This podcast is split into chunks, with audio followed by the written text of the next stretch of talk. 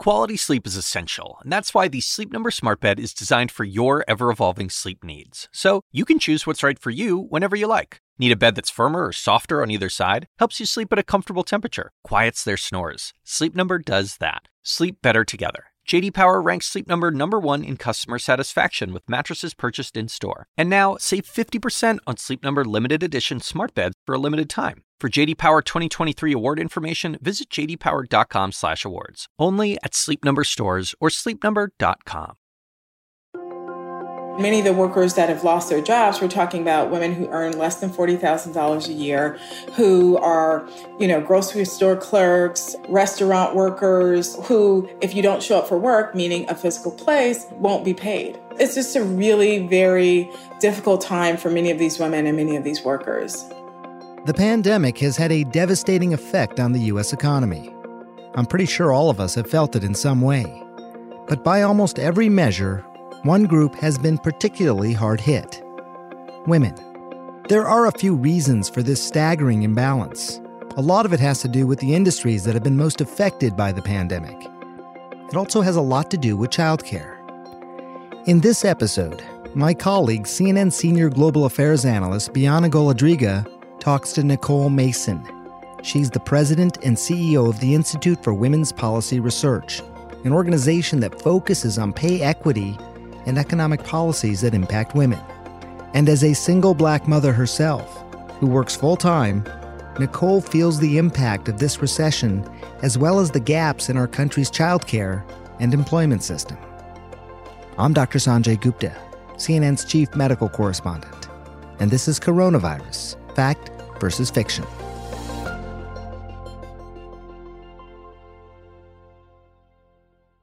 We know that the unemployment rate has skyrocketed uh, after the first few months of the, the pandemic, and the unemployment rate specifically for women has been uh, historically high. Can you just talk about why we've seen such a disparity um, in terms of women being much harder hit than we have for men overall? So, the reason why women have been most impacted by the job loss uh, during the pandemic is that they are more likely to be employed in sectors that have been hardest hit. So, the service sector, leisure and hospitality, education, and health have been hardest hit during the pandemic. And women are disproportionately, they make up a larger segment of those workers. And um, what we know about those jobs and what makes it really hard for women is that those jobs are more likely to be lower paid jobs, jobs with less job security and less flexibility. So when we think about rebuilding an economy or women re entering the workforce, um, they'll have a harder time because many of those jobs will not be coming back. And uh, if you want to delve deeper and, and not just focus on women, but on um, women of color, uh, blacks and Hispanics have been hit hardest. Um, can you give us a, your assessment as to why that is, um, how systemic th- that is uh, as a society overall, even prior to the pandemic, and some of the solutions that we can work on going forward? So, women of color are overrepresented in service sectors. So, Black and Latina make up 26 to 28 percent of those workers. Those women are having a really hard time re entering and getting back into the workforce. But many of these women were struggling before the, the pandemic and this economic downturn. And so it's really exacerbated, uh, you know, their economic vulnerability.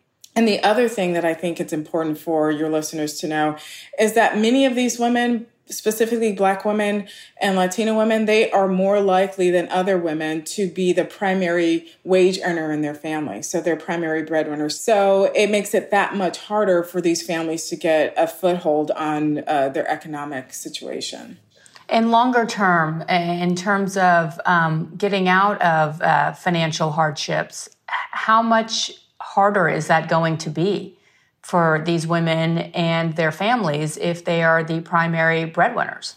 We're not going to see a one to one job replacement. So, those jobs that we lost, those 60 million or so jobs that we lost, are not coming back. Um, so, and recovery is going to be slow. And it really is a through line to the, the consequences that we've seen, given the numbers that we've seen of coronavirus deaths and infections among specifically the minority community and, and minority women.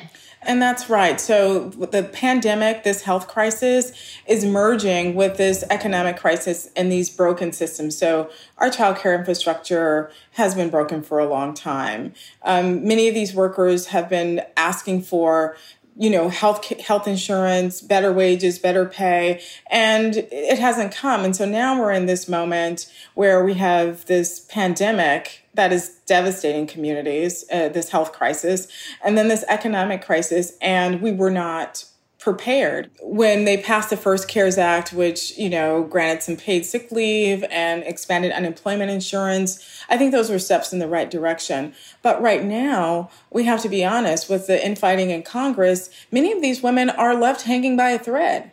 Well it's true and i'm glad you brought that up because congress seems to have really failed. Um, not only the American public in the sense of you know not following up on, on additional stimulus, um, but but women in particular, because involved in that stimulus package, in addition to the unemployment uh, insurance enhancement, was also relief for childcare. Women can spend up to thirty percent of their income on childcare, and so when you think about women who are earning lower wages um, and thinking about the need. Schools are out. So that's money that they're going to have to pay to be able to cover care, especially if you have younger children who are in school. It's really hard for me or baffling to me that, you know, the people in power who can do really do something about this and throw women and families a lifeline aren't really seeing fit to do so. You know, this is a national crisis. You are a, single black mother. You have uh, very smart, rambunctious, um, creative kids. We talked offline about them. But, but what has this process been like for you? You know, I'm fortunate that I can work remotely, uh, but I can tell you this it's not working for me either. When it first happened in the spring, I have to tell you, I mean, I said, you know what? I emailed one of the my kids' teachers. I said, you know what? It's just not going to happen um, I can't pull it together. And not because I'm not capable or I'm not smart enough to figure it out. It's that it's impossible. It's impossible to work 40 hours a week and then also be told that now you have to make sure that your kids are online and learning. And I think about, um, you know, just to your point, the first day of school was last week, and I was getting my kids ready, and um, I sometimes I think about my five year old self or my six year old self. My kids have different lives than I could have imagined for myself as a kid. I um, grew up in Los Angeles and we're poor working class. And I thought about the kids who don't have the resources, who don't have broadband access, who don't have a safe place to quiet place to learn. And and I thought to myself, that would have been me you know um, and so i think that there's not enough consideration or even national conversation about um, the impact of educational disparities economic disparities and what it means in this moment and how these things get exacerb- have been exacerbated in just a few months but what that tells me is that these systems were not working in the first place and many people were just suffering in silence, including working women. Um, and what I'm optimistic about is that we're realizing that these systems have been broken and they're not working for working women um, like me uh, and you who can who can work from home, and they're definitely not working for women who you know jobs are a bit more precarious. For mothers in particular, this has put them once again in a is it my career or is it my job as a mother? That comes first, and inevitably it's going to be the latter. And I'm wondering, in terms of getting back into the workforce post pandemic, it just seems like it's going to be that much harder for women to, to get back to where they were, much less advance. Let me tell you something. At the beginning of the year, we were celebrating the fact that women were more than 50% of the workforce were super excited. But underneath that i kind of i knew that it wasn't what it was cracked up to be that many women were struggling even though we were 50% of the workforce.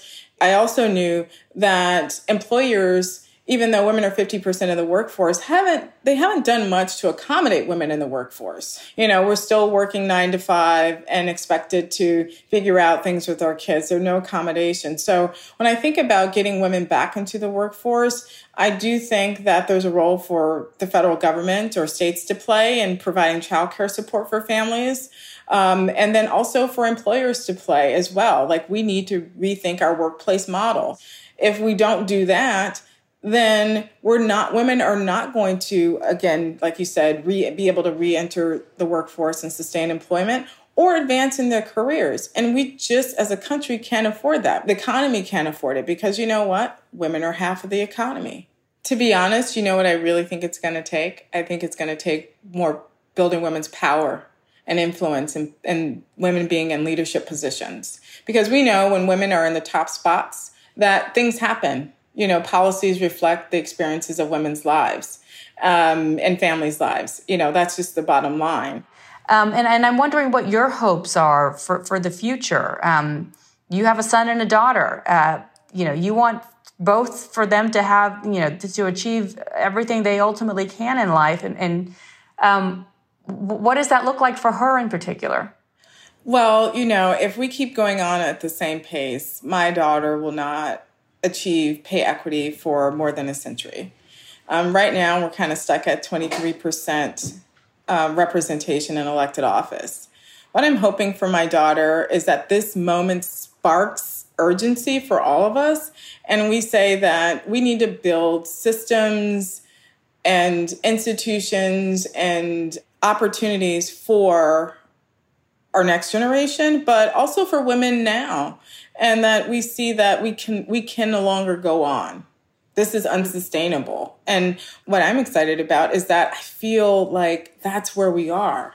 I feel like we are in a moment where we're saying you know what? The systems are broken and it's not our fault but we're going to rebuild them better stronger and with an eye towards issues like equity leveling out disparities like that we are on that trajectory that was Bianna Golodryga and Nicole Mason. If you have questions, please record them as a voice memo and email them to asksanjay at cnn.com. We might even include them on the next podcast. We'll be back tomorrow. Thanks for listening.